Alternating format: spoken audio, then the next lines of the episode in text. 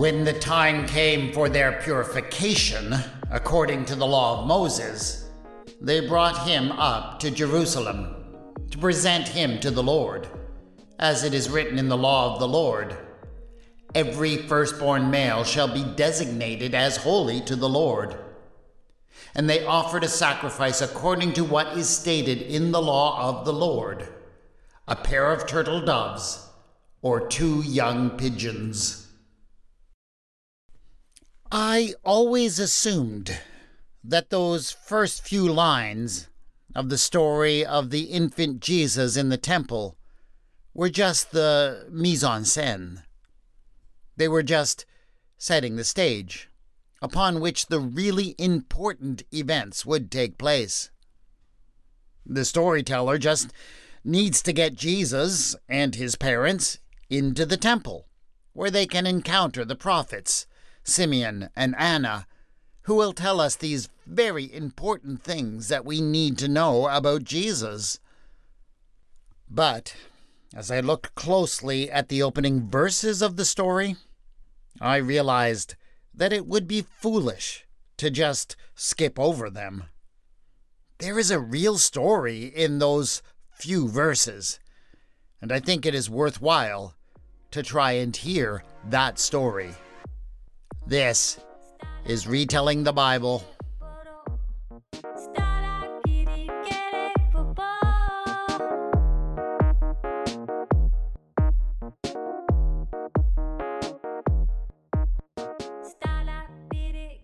Episode 8.1 Two Turtle Doves.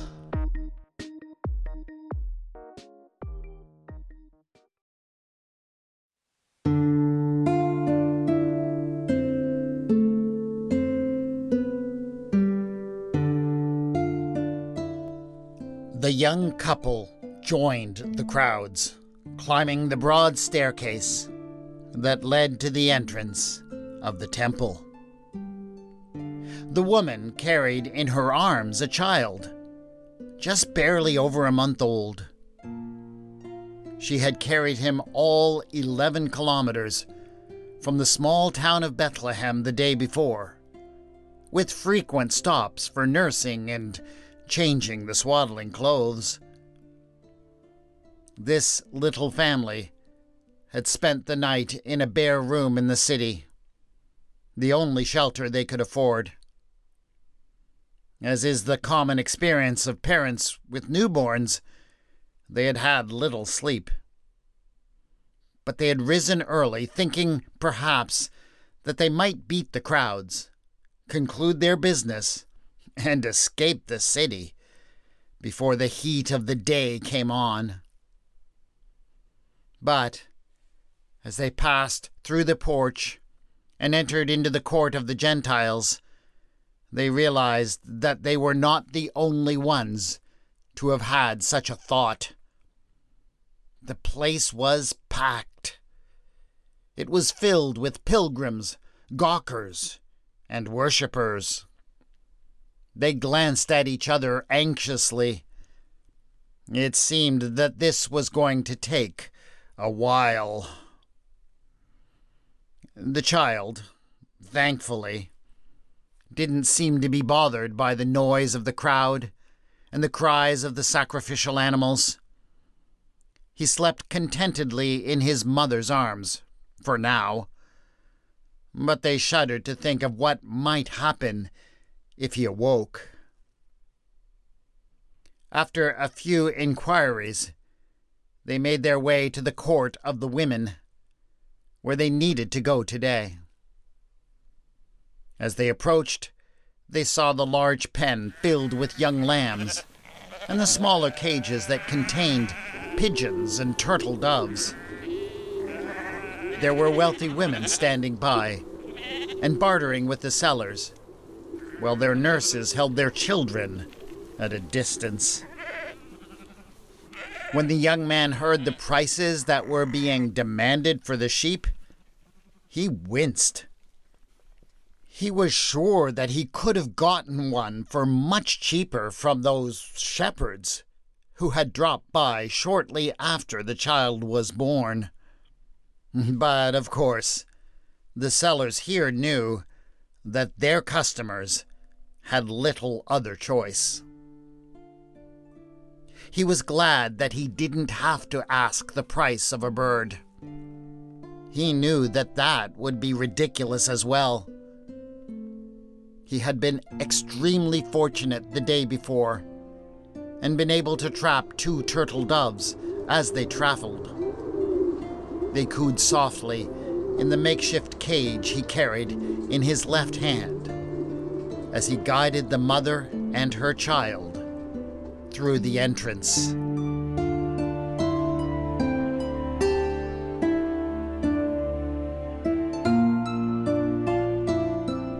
The last month had been difficult. They had been unable to find anything like secure lodging. In fact, things had been so unsettled when the child was born that they had had no place else to lay him but in a feeding trough. Things had not gotten much better since, as they moved around from place to place, taking hospitality from complete strangers for the most part.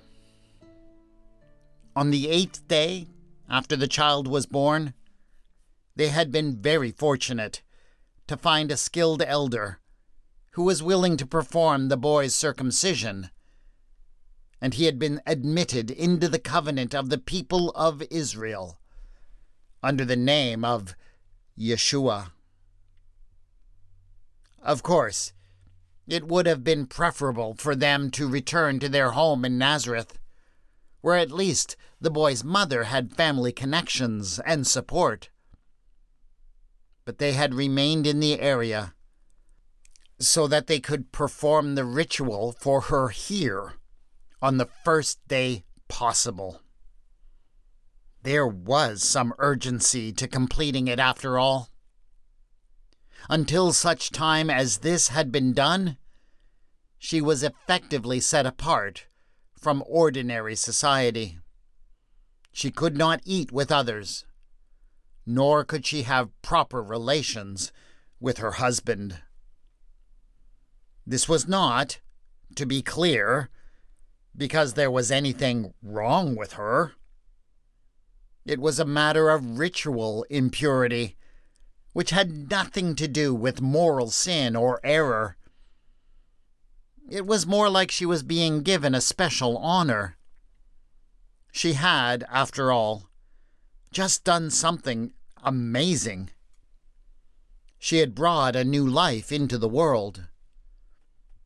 Men, in particular, were somewhat wary of this special power that only women had to create life.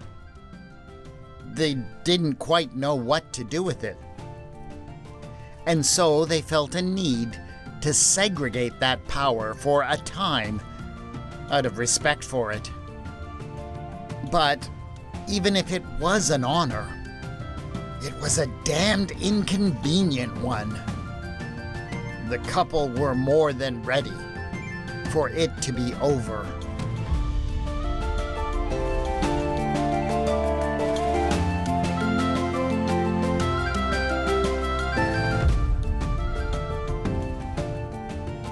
They stood in line for quite some time, surrounded by the sound of bleating sheep and cooing pigeons and doves. There were many women who were here, waiting to perform the required ritual. Finally, the line began to move, and they came to stand in front of a Levitical clerk who sat behind a wooden table. And for what purpose do you come here today? He asked them in a bored tone as if the answer wasn't made completely obvious by the presence of a month old boy in his mother's arms. The man was very proud to hear his wife respond in a clear and unwavering voice. I am here to perform the purification ritual following the birth of my son. in the tones of a bureaucrat who spends all day, every day, reciting the same piece of legislation. The man responded, When the days of her purification are completed, whether for a son or for a daughter, she shall bring to the priest at the entrance of the tent of meeting a lamb in its first year for a burnt offering, and a pigeon or a turtle dove for a purification offering. He shall offer it before Adonai, and make atonement on her behalf. Then she shall be clean from her flow of blood. This is the law for her who bears a child, male or female. He looked up at them, taking in their poor clothing and disheveled appearance at a glance. So, you see, you're supposed to bring a lamb. I don't see a lamb. Where's your lamb, then? They're on sale, out in the outer court. The man had been expecting this. And fortunately, he was well versed in the traditions of his people. He knew that the law had been written in such a way as to make allowances for the poor and disadvantaged, and he felt no embarrassment in invoking these traditions now. Come on. You know very well that the law made provisions for those who could not afford a lamb for the purification. Maybe you don't care if we have little, but God does. We are perfectly allowed to offer up these two turtle doves instead, he said, holding up his little cage. The Levite smirked. You call those doves? They're filthy. You sure they're not flying rats? You didn't buy those here. Doesn't matter, does it? The man replied sharply. The law never says you have to buy them. I caught them myself. Yes, added his wife with a smile. I'm rather proud of my man's hunting skills. The clerk finally let out a great sigh as he reluctantly allowed them to pass.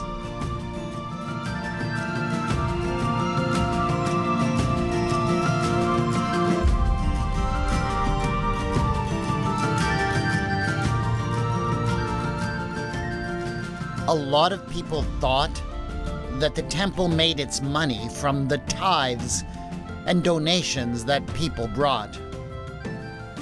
But the priests and the Levites knew very well that the real money came from the sacrifices. Once most of the sacrifices were performed, some of the meat would be returned to the worshippers.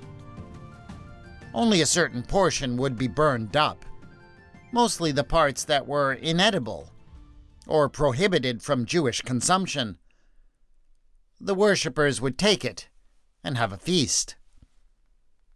The priest wasn't paid money. Instead, he would also claim a portion of the meat for his services. Indeed, some of the best cuts of meat, beef or mutton, went to him.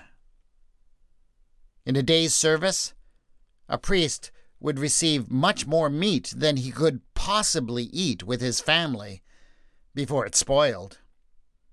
And so it could be sold off to the elite of the city at premium prices. That was why it was very much in the interest of all who worked in the temple to pressure people into sacrificing fine animals. What's more, they had deals with the sellers in the temple that gave them kickbacks for every animal sold to the captive audience there. So, of course, they would pressure everybody who came along to sacrifice the best animal that they could. This was something that was not only true of the temple in Jerusalem, of course, this was how it worked at most every temple of every god in the Mediterranean world. But not every ritual law made exceptions for the poor. But thanks to the strength of the Judean tradition, or some might say, thanks to the compassion and care of the God of Israel, they could not deny access to this impoverished young couple.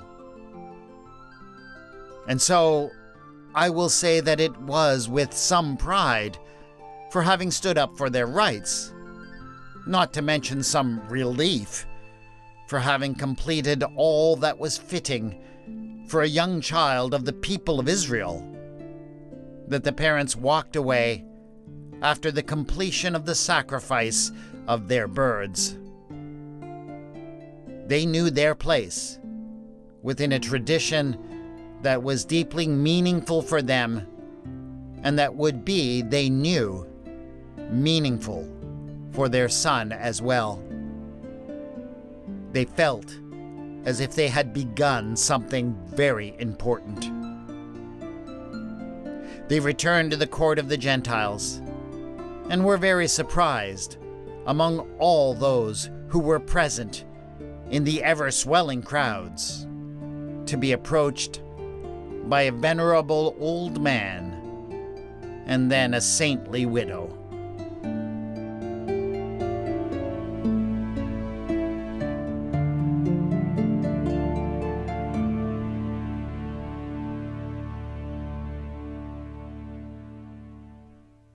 The Gospel writer is trying to convey many things in the brief opening of the story of the infant Jesus in the temple.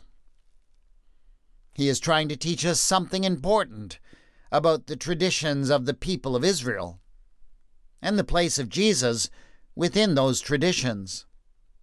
He is reminding us, for example, that Jesus was a part of the ancient covenant of Abraham, something that would have been marked into his flesh on the eighth day after his birth. He is also reminding us of the rituals of purity, and I think he would like us to be mindful that these were not about treating women in Mary's situation as if they were dirty or shameful. That's not what these rituals were actually about. They were symbolic of the incredibly powerful thing that Mary had done in bringing new life into the world, especially when, in the case of Jesus, it was new life that would come as a gift to the whole world.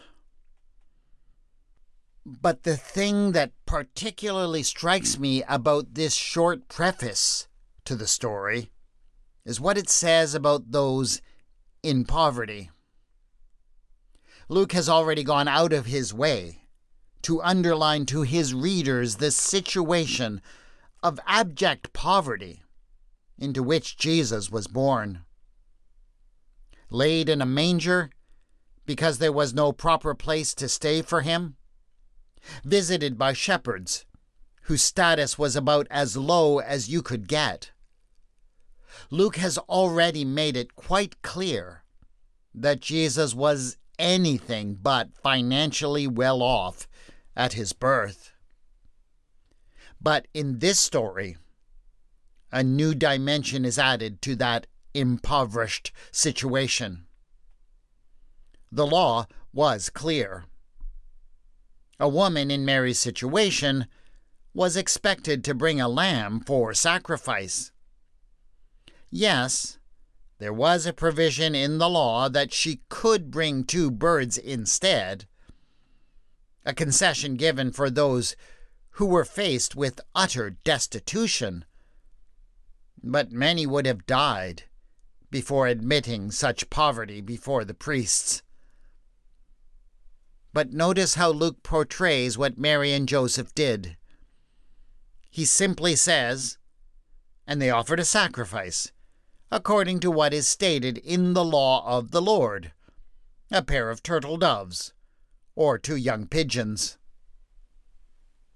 He doesn't even mention that the expectation was that they should have sacrificed more. He suggests no sense of shame or embarrassment on their part or on his. They, according to their means and who they were, were able to do what was pleasing to God. And I find that all rather refreshing. We live in a world today where more and more people are falling through the economic cracks. And when people can no longer find affordable housing or their wages, and often enough it is full time wages these days, are no longer enough to pay the bills. They are just written off. They no longer count. They are seen as little more than a problem to be solved, a crisis for various levels of government to fight over. If they resort to living in encampments, they might be evicted without a second thought. If their desperate situation leads to their demise because of addiction or other problems that come along with it, we react with little more than a shrug. But when we so callously dismiss a whole class of people, we not only push them deeper and deeper into crisis, but we also rob the entire society of all that they have to offer. And they have so much to offer us all. Sure, they may not have much to offer in terms of money, but that's not the only thing that counts. They can offer hope, wisdom, perspective, and more. We need to learn to value their contributions. The Judean tradition and the God of Israel made room for an impoverished couple to fully participate in the rituals of the people, to be counted like any other Israelites before God. Because their son was valued for who he was, he went on to contribute in so many ways ways that would undeniably transform the world. That is it for this first episode of the eighth season of Retelling the Bible. Please subscribe so you can get the next episode in a couple of weeks, and do leave a review on your podcast provider to help other people find and appreciate this podcast. The theme music for the podcast is Ah Da by Kevin MacLeod.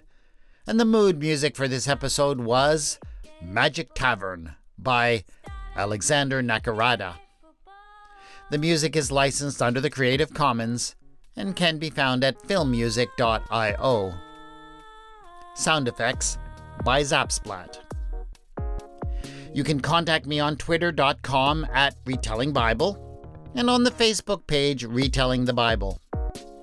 Show notes for this episode have been posted at retellingthebible.wordpress.com. Thanks again to my awesome Patreon supporters who back this podcast. Go to patreon.com slash retellingthebible to support this podcast. This is Retelling the Bible, and I have been your storyteller, W. Scott McAndless.